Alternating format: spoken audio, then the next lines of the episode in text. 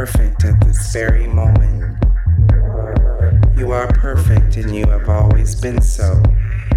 Yet you go on seeking for perfection because your mind tells you that you are incomplete.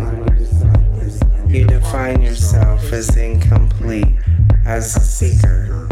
And because of this definition, you never really experience your real God nature.